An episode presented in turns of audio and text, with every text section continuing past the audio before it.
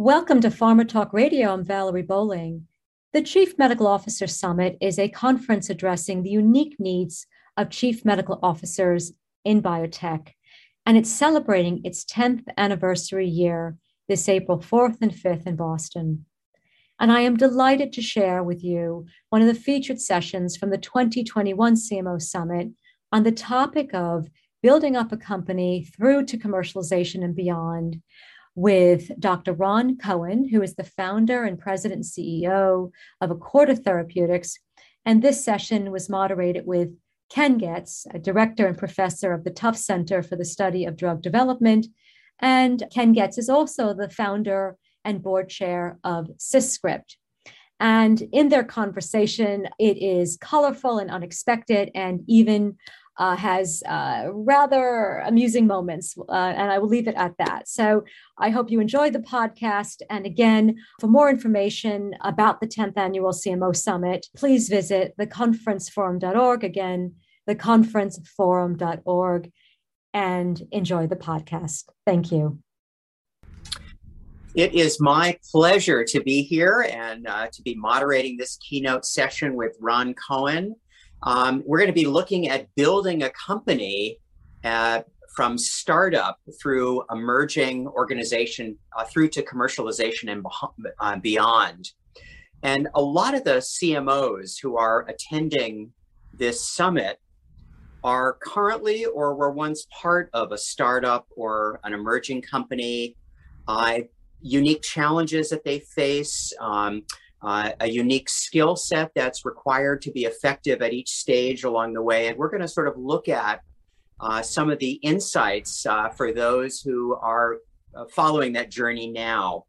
So, joining me is Ron Cohen, who is the founder, president, and CEO of Acorda Therapeutics. Ron, it is just great to have you here. And, pleasure to uh, be here, Ken. Thanks. What a pleasure for me to be here with you. And I thought if we could begin, uh, if you could just tell a little bit about the Acorda Therapeutics story, uh, where it was and where it is today. Well, sure. Uh, you know, it's uh, it's a bit of an archetypal biotech story. Uh, you know, I started out my career as a doctor of internal medicine with a heavy leaning in neurology and pretty much by accident wound up in biotech. And this is going back to 1986, so long time ago, very early years of the industry. And some friends of mine from medical school introduced me to a couple of scientists who were starting a little biotech company in the tissue engineering space. And uh, one thing led to another, and I joined them without any business background, any ambition ever to be in business but it just in the moment seemed to be something that I needed to do.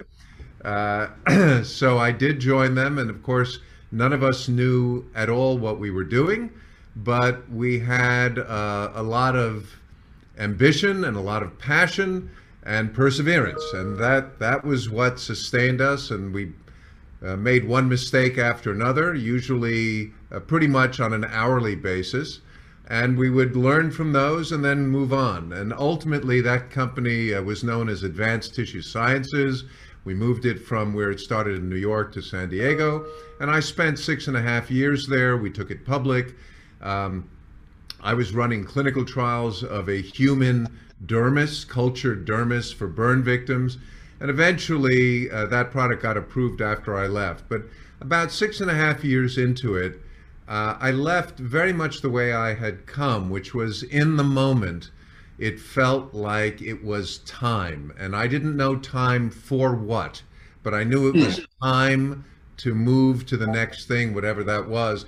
And I was so excited and enthralled by what I had learned about the biotech model. And frankly, because it was a startup, there were uh, five of us when I started. And by the time I left, we had about 110 of us. But I had done at one point or another almost every job in the company. And the only one I hadn't done was finance. Uh, so so uh, uh, when I left, I just started exploring. And it was the first time since I was preschool that I actually had unstructured time that I needed to structure and f- figure out what I wanted to do. And what I did was many things. Uh, I started out with a six week backpack trip to Europe, which I'd never done because I'd gone through school straight through.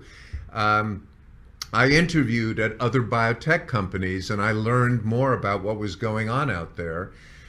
I read obsessively. I was reading business uh, literature because I didn't have an MBA, so I wanted to shore up that side.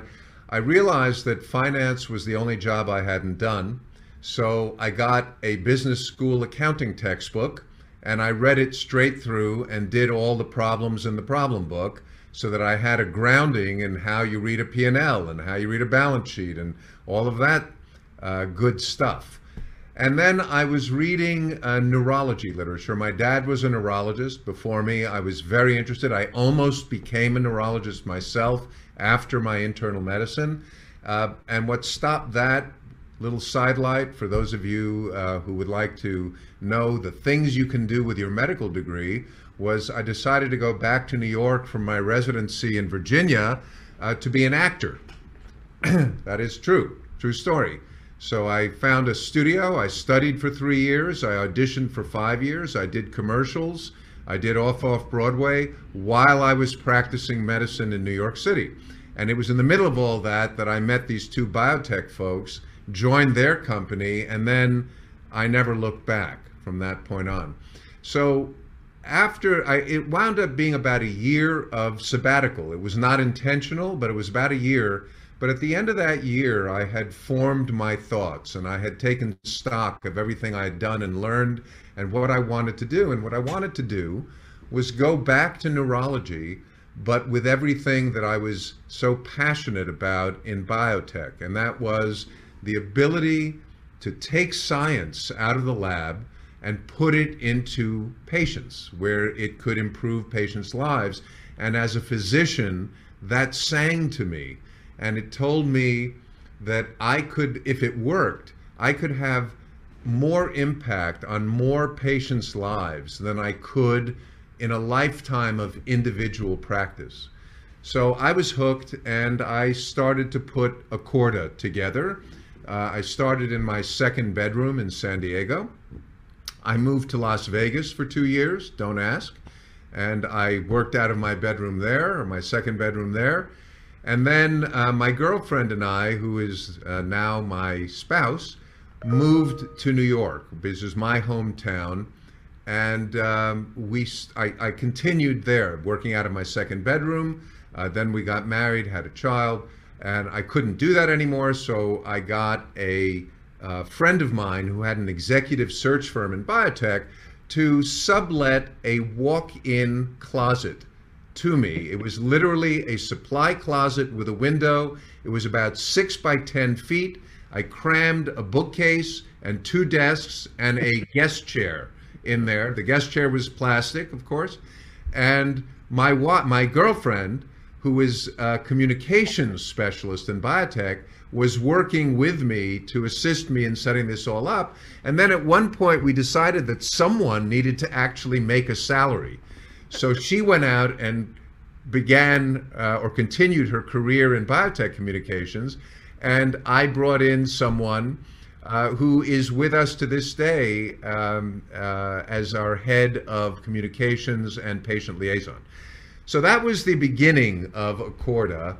And after about five years of self funding, getting angel funding, uh, bringing together 10 of the world's leading scientists in nerve regeneration and spinal cord injury, and putting them together as a virtual company, uh, we finally made enough progress that we got a venture round five years into it in 1998 for $25 million. And all of a sudden, I had five VCs on my board and um, we took it from there. So that was the early days of Acorda. Uh, if you then, we incorporated in 1995, so we, uh, I was working on it since 1993. 1998, we got our venture round. We then raised about $160 million in total over the next eight years in venture capital. And then we went public in 2006. And meanwhile, we were putting all of these different things into the lab, into the clinic, And nothing was really taking until we got hold of this molecule called 4-aminopyridine. And actually, we had gotten hold of that before we did the venture round, uh, but we got some rights to it, partnered with a company called Elan Pharmaceuticals, who had other patents around it. And we then began an odyssey that took us about 15 years until we finally got an approval of that drug for uh, helping people with MS, multiple sclerosis, walk. Uh, the drug improves nerve conduction in damaged demyelinated nerves. And uh, it's unique, and it wound up becoming a standard of care in the field because there was nothing else like it. So uh, that really was uh, one of the great, significant, most meaningful accomplishments in my career. And of course, I didn't do it on my own. I had an awful lot of people working as a team to get that done. So, but I did uh, run that program, I was effectively the CMO of the company, even though I was also the founder and CEO. We had a chief scientific officer who was my close collaborator, and the two of us ran that entire program until we ultimately got the approval. And there's a whole bunch of stories around that leading up to the FDA and the AdCom. Uh, that maybe we'll save for another time, but it was uh, quite an extraordinary experience to get it approved. Once we did that, we turned into um, a full scale commercial company. We had earlier strategically gotten hold of a spasticity drug called Zanaflex capsules from our partner Elan. We commercialized that into a generic market early on to really to get our commercial chops so that by the time we got Ampyra approved, we hoped we would have enough experience to be able to launch it on our own and keep the rights in the United States. And that's exactly what happened.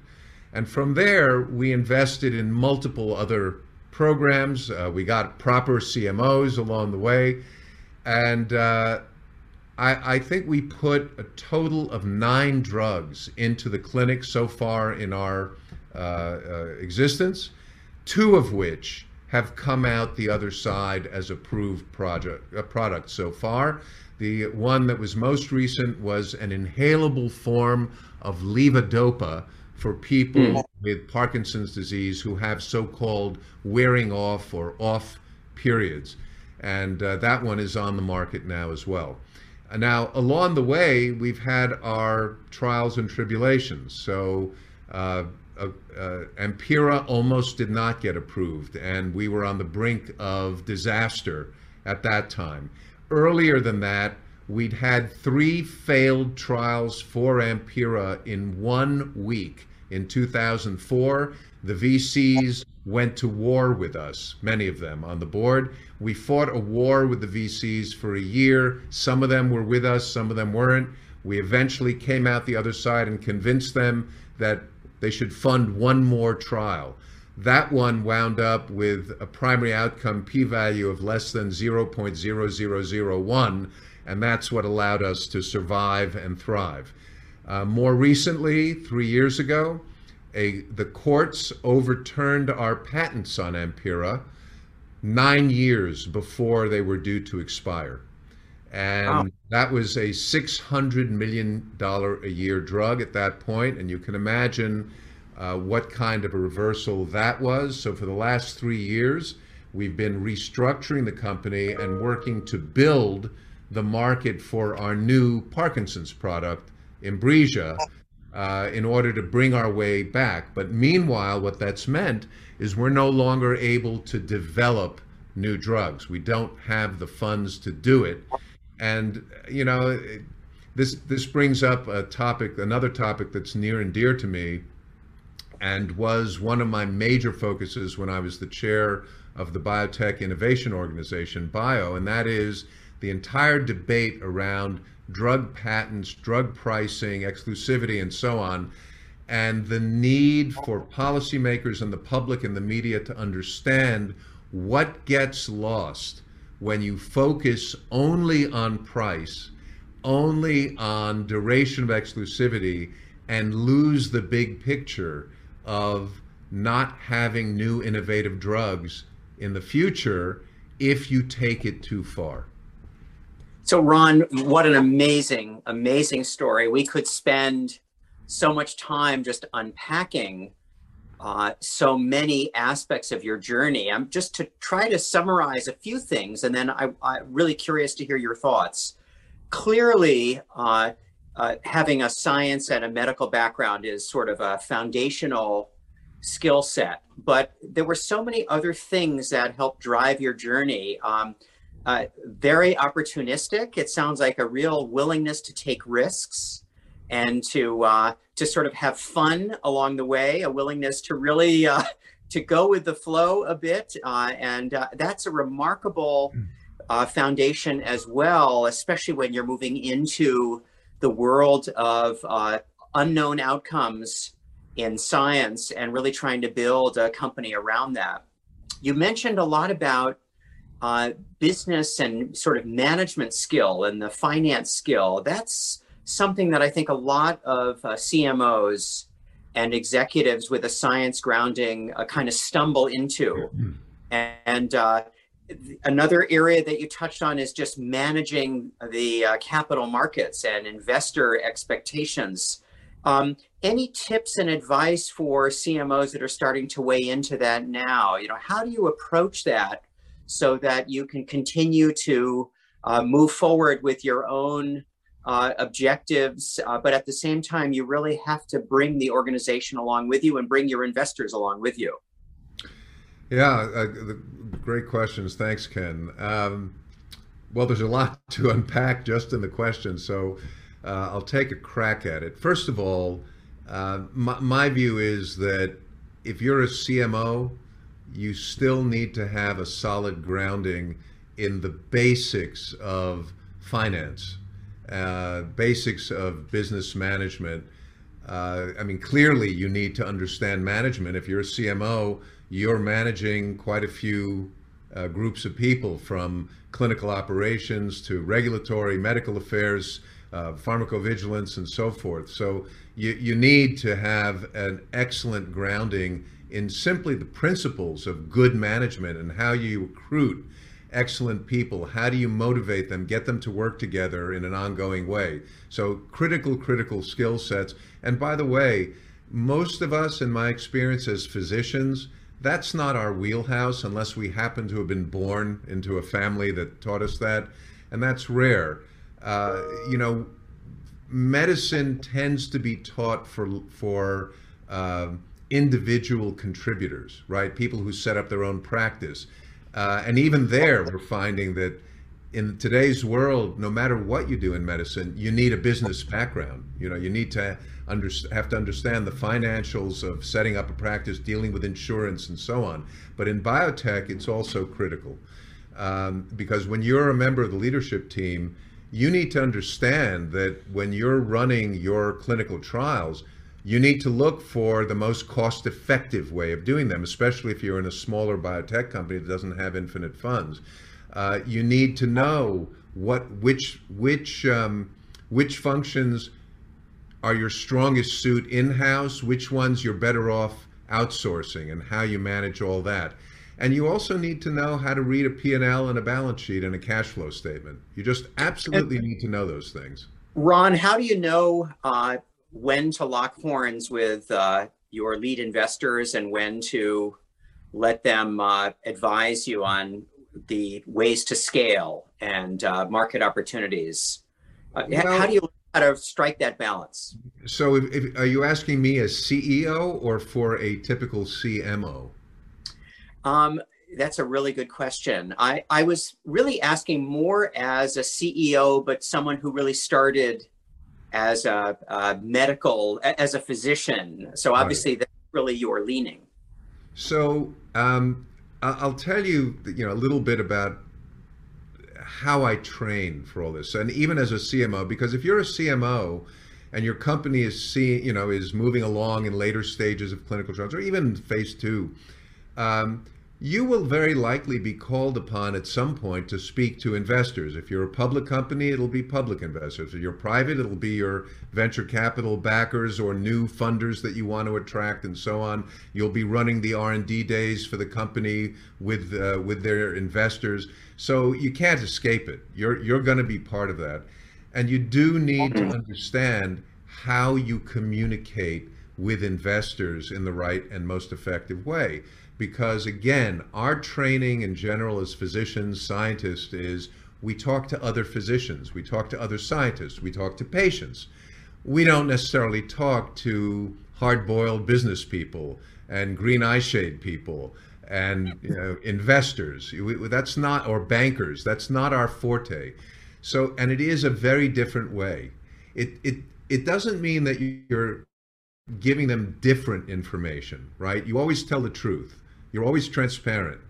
But it means you have to present it in a way that fits into their context, right? So, for, you know, just as a broad example, if you've got some hot um, new immuno-oncology mechanism, right? If you're talking to fellow scientists, you'll start getting into the weeds because everyone loves that, and you'll really get into the molecular basis and and uh, the submolecular basis when you're talking to most investors, even though they can be very sophisticated, some of them will be PhDs and MDs, but some of them won't. Nevertheless, you need to put what you're saying in a context that answers their questions, which their questions are why should I invest in you rather than your five apparent competitors out there? How long is it going to take to get to success? On what basis should I believe that you're going to get to success with this?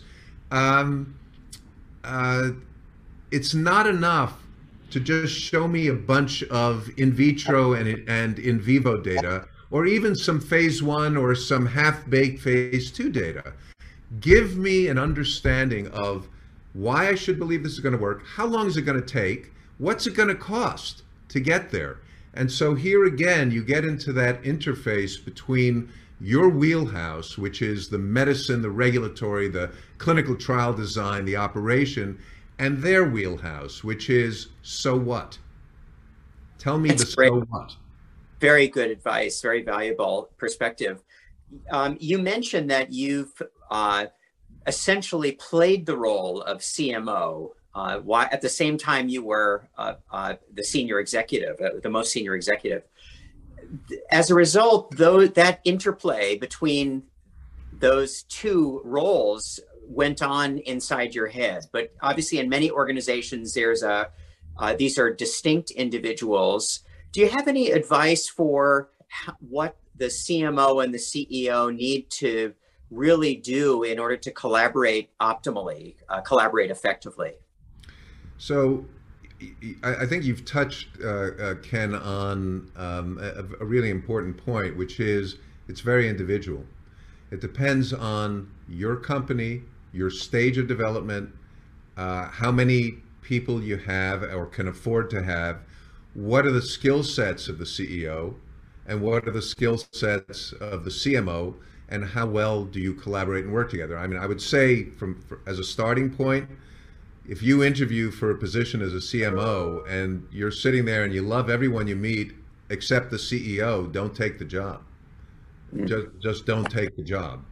Um, the most important person you will interact with on a regular basis is the CEO because what you're doing is you're controlling the lifeline to the company which is the product development if you know once you get to the clinic and the CEO is going to have to be shoulder to shoulder with you every step of the way.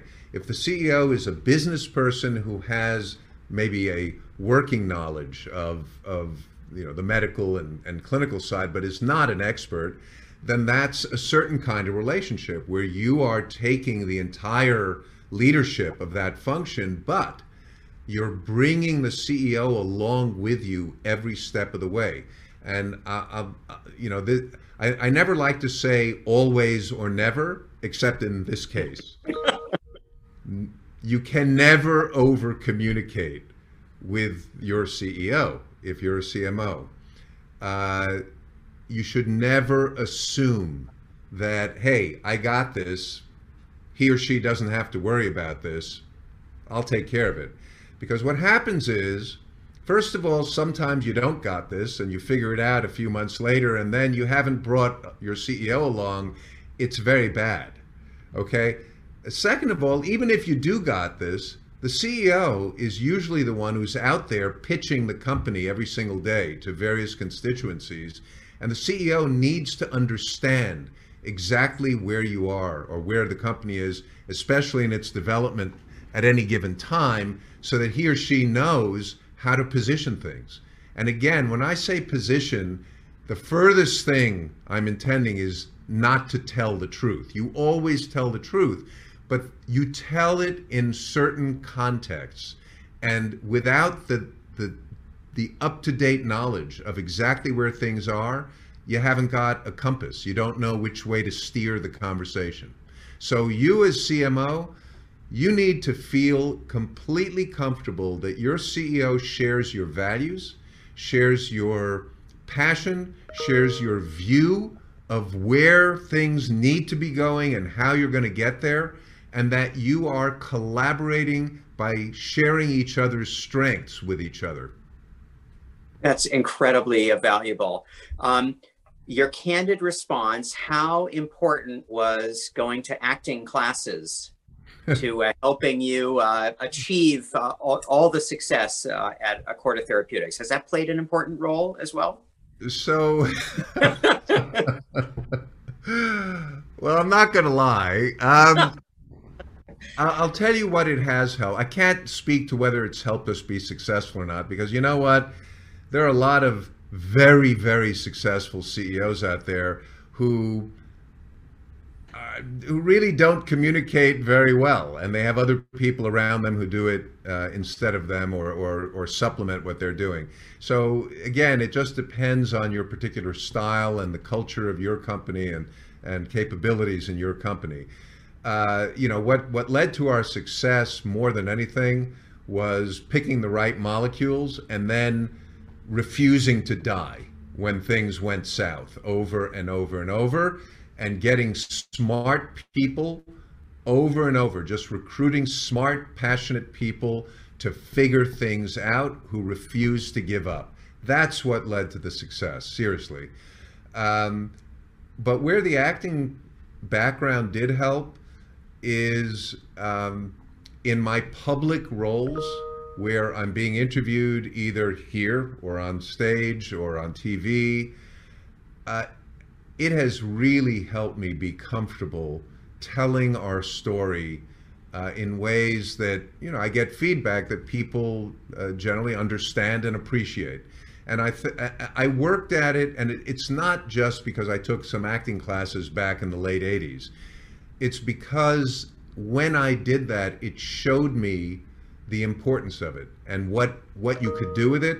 And so it's not like I stopped there. I have been training over and over and learning and soliciting. So as CEO, periodically I would bring in media trainers and they would train me and key members of my leadership team in media. So I've gone through a few rounds of that. And by the way, even even though you you may be a CMO and not a CEO or a CFO, as I mentioned, you're going to be presenting to constituents of your company. And it really helps to have that kind of training. So it, it's painful because what they'll do is they'll come, it'll be usually someone who was some high powered reporter who's now doing consulting, and they'll come in, put you on video, and start doing a, they'll grill you on camera the way they would if they were a reporter today and you'll the first time you do it you'll just stumble all over yourself you'll say something where you'll go oh my god why did i say that and then they make you watch it then they make you watch it over and over and it's they'll awful. rip you apart right it's awful but but uh, you know i forget who said someone once said um, that learning it might have been freud actually that learning is the biggest possible insult or affront to your ego. Love it. And you need to put your ego aside. You need to willfully put it aside and realize, and and uh, forgive my use of the of the uh, colloquialism, but the first several or many times you try it, you're going to suck, and you will you will be so humiliated. You'll be you'll feel burning in your face when you watch yourself. If you stick with it and do it enough, you will get to a point where they can't stump you, or rarely can they stump you. They can throw any question they want at you, and you've got your two or three key points in your head, and you will find ways to take their question and answer the question that you want to and need to answer. It's a fabulous skill set to have. It doesn't come easily like anything else. It's like studying medicine. No one out here knew how to practice medicine when they went to medical school. And you didn't even know how to do it when you got out of medical school, and probably not so much out of your residency. It takes oh. it takes years, right? hey, and you're hey, still learning. It's the same thing. You never stop learning. We we have burned through our time, uh, and uh, this has been so enjoyable. I just have one last question for you, just to sort of close things out. Um, you mentioned that you uh, were very actively involved in uh, leading bio, and that was a great sort of front row seat to see how the biotech industry and and the broad community has evolved. Do you think if Acorda Therapeutics were launched today, would versus when it was launched in the 90s, do you think it would be a similar experience to achieving the kind of uh, growth and scale? Or do you think uh, that the environment has changed and the skill set uh, is a little different now than it was uh, 20 some odd years ago? Wow. The environment is very different. Very, very different, but on so many levels. You know, I started with a harebrained idea, and I didn't mention it earlier, but my original idea for the company was to restore function to people with spinal cord injury. And by the way, I still have that in mind. Um, you mm. know, hmm. we, we, have some setbacks. I still have in mind that I haven't finished that mission. Uh, the, the word Acorda has the word cord in it for spinal cord, and it also had the sense of accord or teamwork because we were virtual and I was yoking together all kinds of people of different talents before Zoom existed. We were doing it by telephone and in person meetings, but I was operating for five years out of a single room, right? So, could you do that today? I don't know. I don't know. And by the way, I had no technology. It was a harebrained idea. And just built it brick by brick. And every now and then I'd find someone who would listen. But to give you an idea, I spent a year and a half at one point presenting to 70, it was 70 venture capital groups. And I emerged with zip, zero. But every time I presented and they turned me down, I always did the same thing. I would say, hey, would you mind spending a few minutes with me explaining to me why you turned me down? That was painful. By the 70th presentation, the slideshow I was giving was about a factor better than the first one I had given because I took everything they were telling me and I would roll it in again and again. And I still didn't get a deal, I waited a year, made more progress, went back and saw 70 VCs again, many of them the same ones. That's when we got the $25 million deal.